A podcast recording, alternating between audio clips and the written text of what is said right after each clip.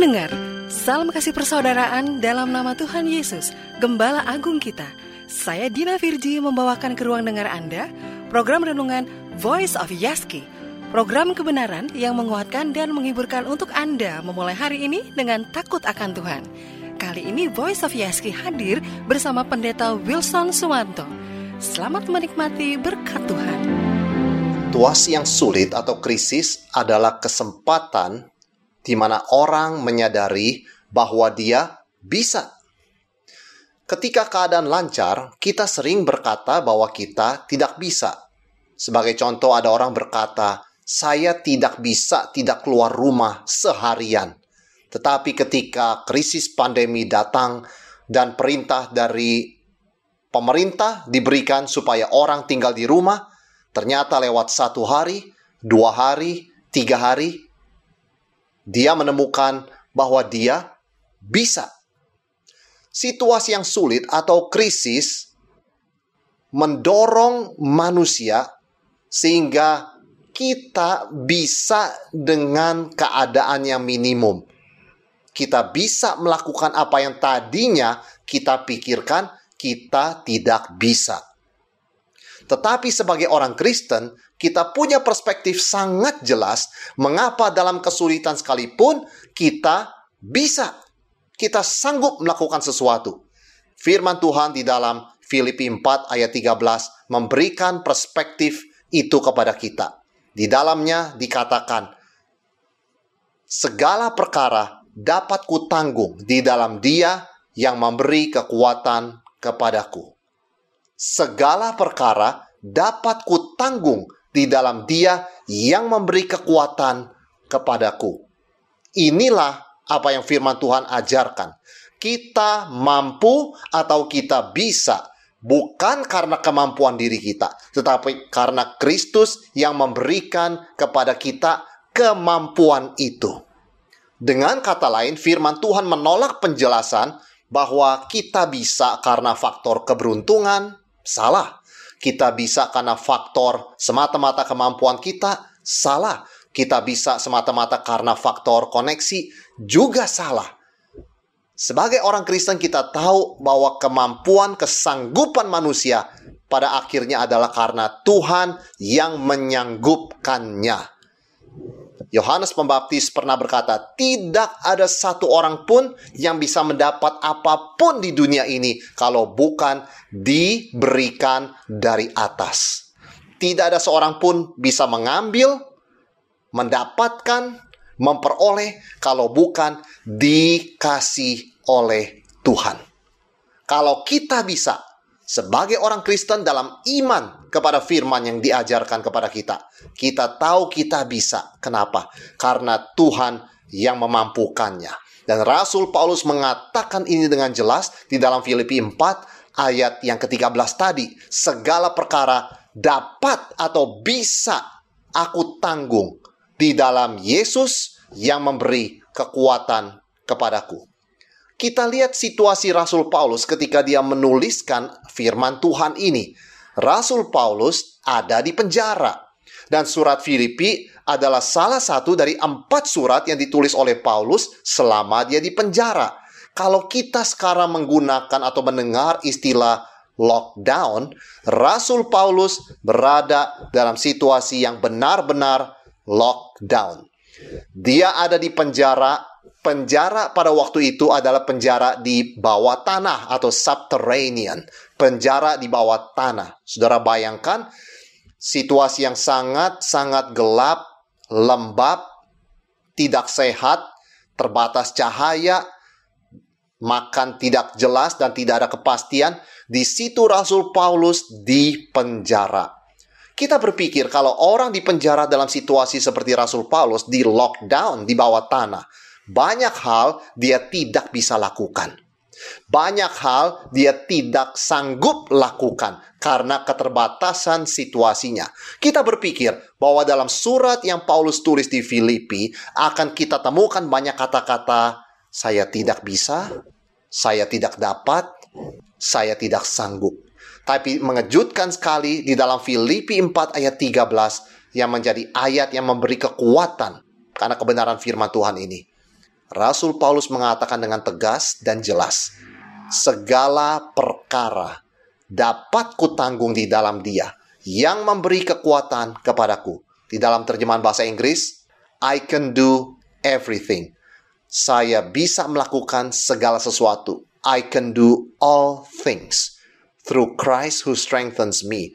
Aku bisa melakukan segala perkara di dalam Kristus yang memberi kemampuan atau kesanggupan kepadaku. Jadi Rasul Paulus memberikan rahasianya mengapa kita sebagai orang Kristen bisa melewati tantangan dan badai kehidupan ini. Rahasianya adalah Kristus. Paulus mampu karena Kristus yang memberi kemampuan.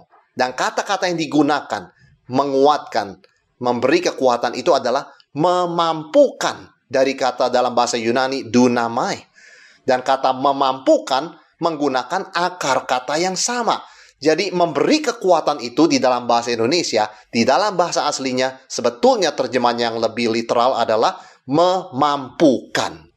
Paulus mampu menanggung segala perkara melalui dan karena Kristus yang memampukannya. Demikian pula dengan kita. Kita sanggup, kita bisa kita mampu, bukan karena kita mampu dalam diri kita sendiri, tapi karena di dalam Kristus Dia memampukan kita. Saya teringat akan gambaran seorang bapak dan anaknya yang masih kecil mendorong meja yang cukup berat.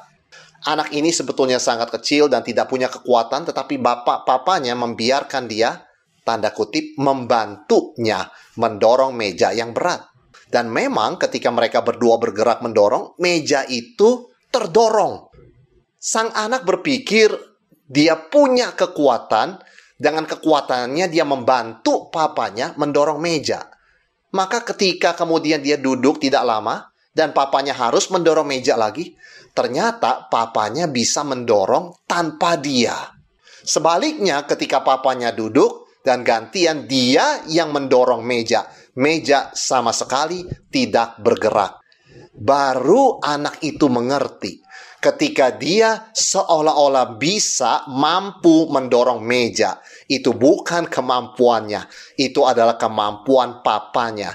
Dia hanya diberikan kesempatan untuk ikut menikmati proses mendorong meja. Tetapi dia menyadari bukan karena kemampuan dia, tapi karena kemampuan dan kekuatan papanya. Di dalam hidup kita juga demikian. Kita bisa melayani Tuhan. Jangan sekali-kali kita berpikir karena kita mampu dan sanggup membantu Tuhan. Tuhan tidak memerlukan pelayanan kita. Tuhan bisa dan tetap dimuliakan tanpa kita. Tuhan tetap terpuji sekarang sampai selama-lamanya tanpa kita. Kalaupun dia mau minta seorang untuk melayani, dia bisa menyuruh malaikatnya yang selalu mengeksekusi pekerjaan dan perintahnya dengan sempurna. Ketika kita mampu melayani Tuhan, ketika kita mampu mengasihi Tuhan, ketika kita mampu berbuat baik untuk sesama, jangan kita sekali-sekali berpikir karena saya mampu Lalu kemudian kita melupakan Tuhan, tidak mengandalkan Dia, dan melupakan anugerahnya, dan tidak memuliakan Dia, dan mengambil segala kemuliaan bagi diri kita. Sebaliknya ketika kita dikatakan bisa, kita harus bersyukur kepada Tuhan, karena Tuhan yang memberikan kemampuan itu kepada kita. Rasul Paulus ada di penjara. Secara manusia, dia tidak bisa keliling memberitakan Injil, dia tidak bisa mengunjungi gereja-gereja untuk memberikan kekuatan kepada mereka, dia tidak bisa bersekutu dengan saudara seiman yang biasa dia bersekutu, tetapi ternyata Rasul Paulus melihat sekalipun dia di penjara, pekerjaan pemberitaan Injil tetap berjalan. Rasul Paulus menyadari dia tidak diperlukan dalam pekabaran Injil. Kalau dia diberi kesempatan untuk memberitakan Injil, itu adalah karena anugerah dan kekuatan dan kesanggupan yang Tuhan berikan. Dia tidak pernah sekali-sekali merasa bahwa dia mampu, dia dibutuhkan, dia diperlukan. Sama sekali tidak. Tetapi satu hal dia katakan, kalau saya bisa melakukan banyak perkara, itu karena Kristus yang memampukan saya. Suatu kebenaran firman Tuhan yang sangat penting bagi kita yang hidup di zaman yang boleh saya katakan zaman yang mengambil kredit buat diri sendiri. Banyak orang tidak mengerjakan apa-apa, tetapi mau mendapat kredit. Ada orang yang memang bekerja keras, tapi juga mengambil kredit, tidak mengindahkan bantuan orang lain, apalagi bantuan atau pertolongan dari Tuhan. Apa yang kita pelajari dari kalimat yang penting yang Rasul Paulus tuliskan sebagai firman Tuhan ini di dalam Filipi 4 ayat yang ke-13 ketika dia mengatakan segala perkara dapat kutanggung di dalam dia atau dalam Kristus yang memberikan kekuatan kepadaku satu kebenaran yang sangat penting yang kita belajar dari ayat ini adalah Kristus cukup. Ini yang dikenal dengan doktrin the sufficiency of Christ. Yesus Kristus cukup. Dengan kata lain, Jesus plus nothing is everything.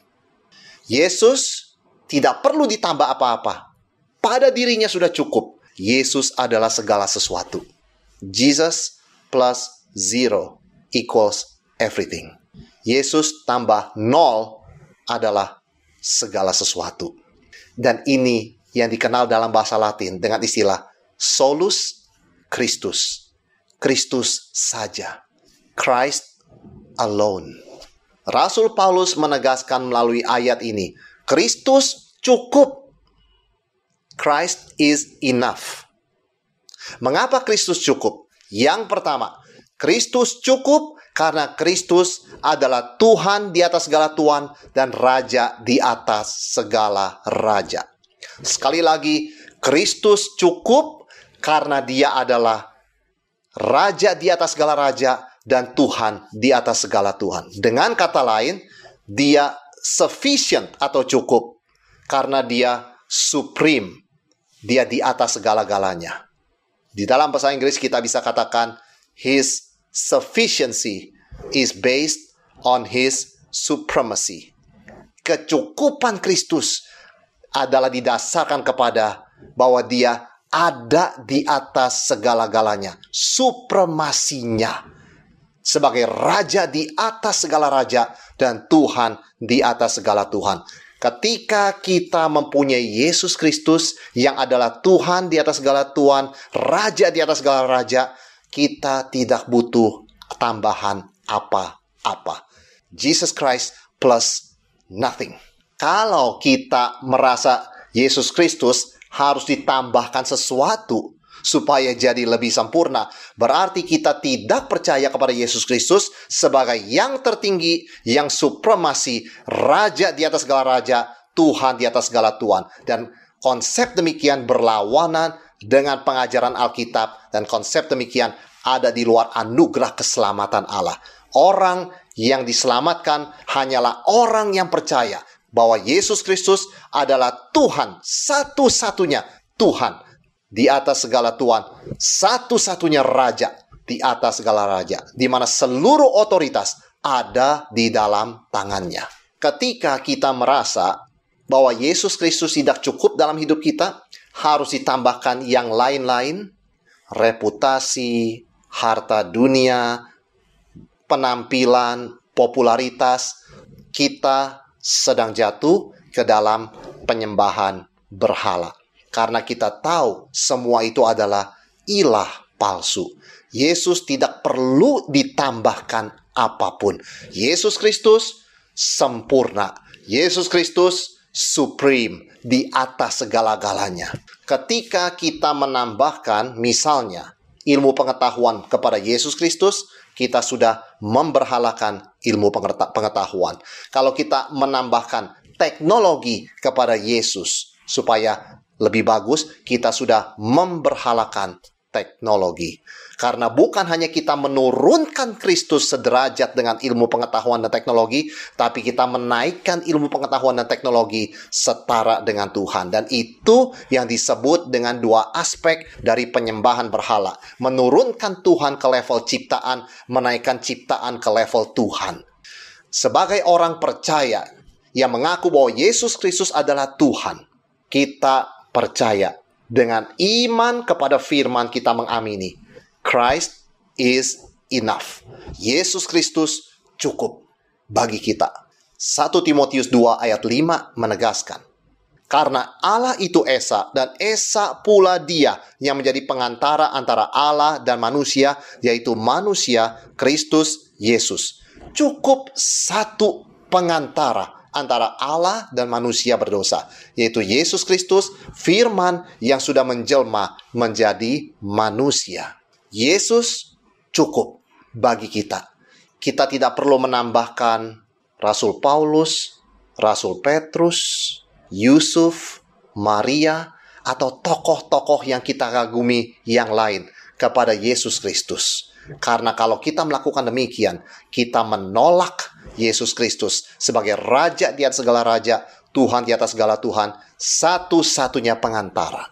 Alasan yang kedua, mengapa Yesus Kristus cukup bagi kita bukan hanya karena Yesus Kristus supremasi di atas segala-galanya, tetapi karena dia memiliki segala-galanya. Dia pemilik, dia Tuhan, dia Tuhan.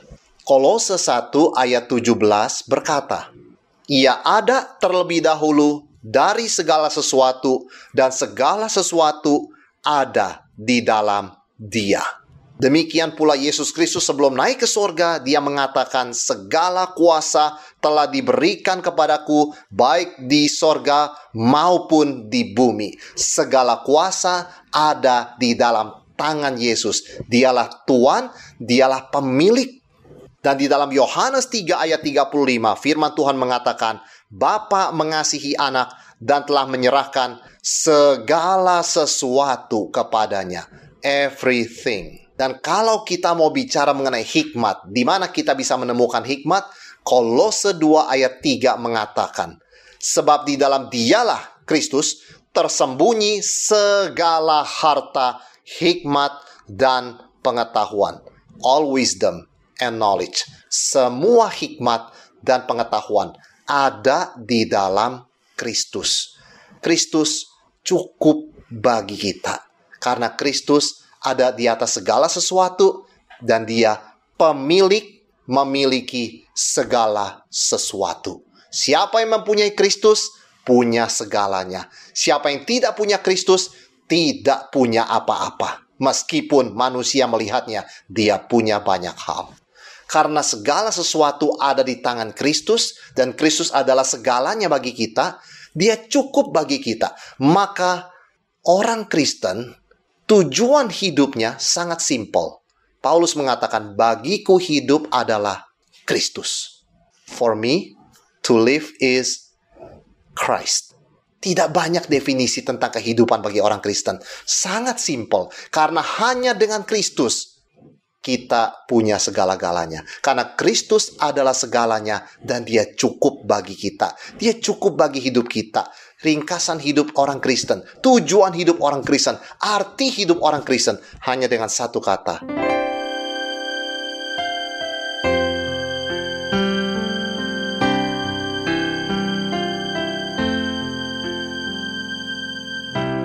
Pendengar, demikian tadi program Renungan Voice of Yaski.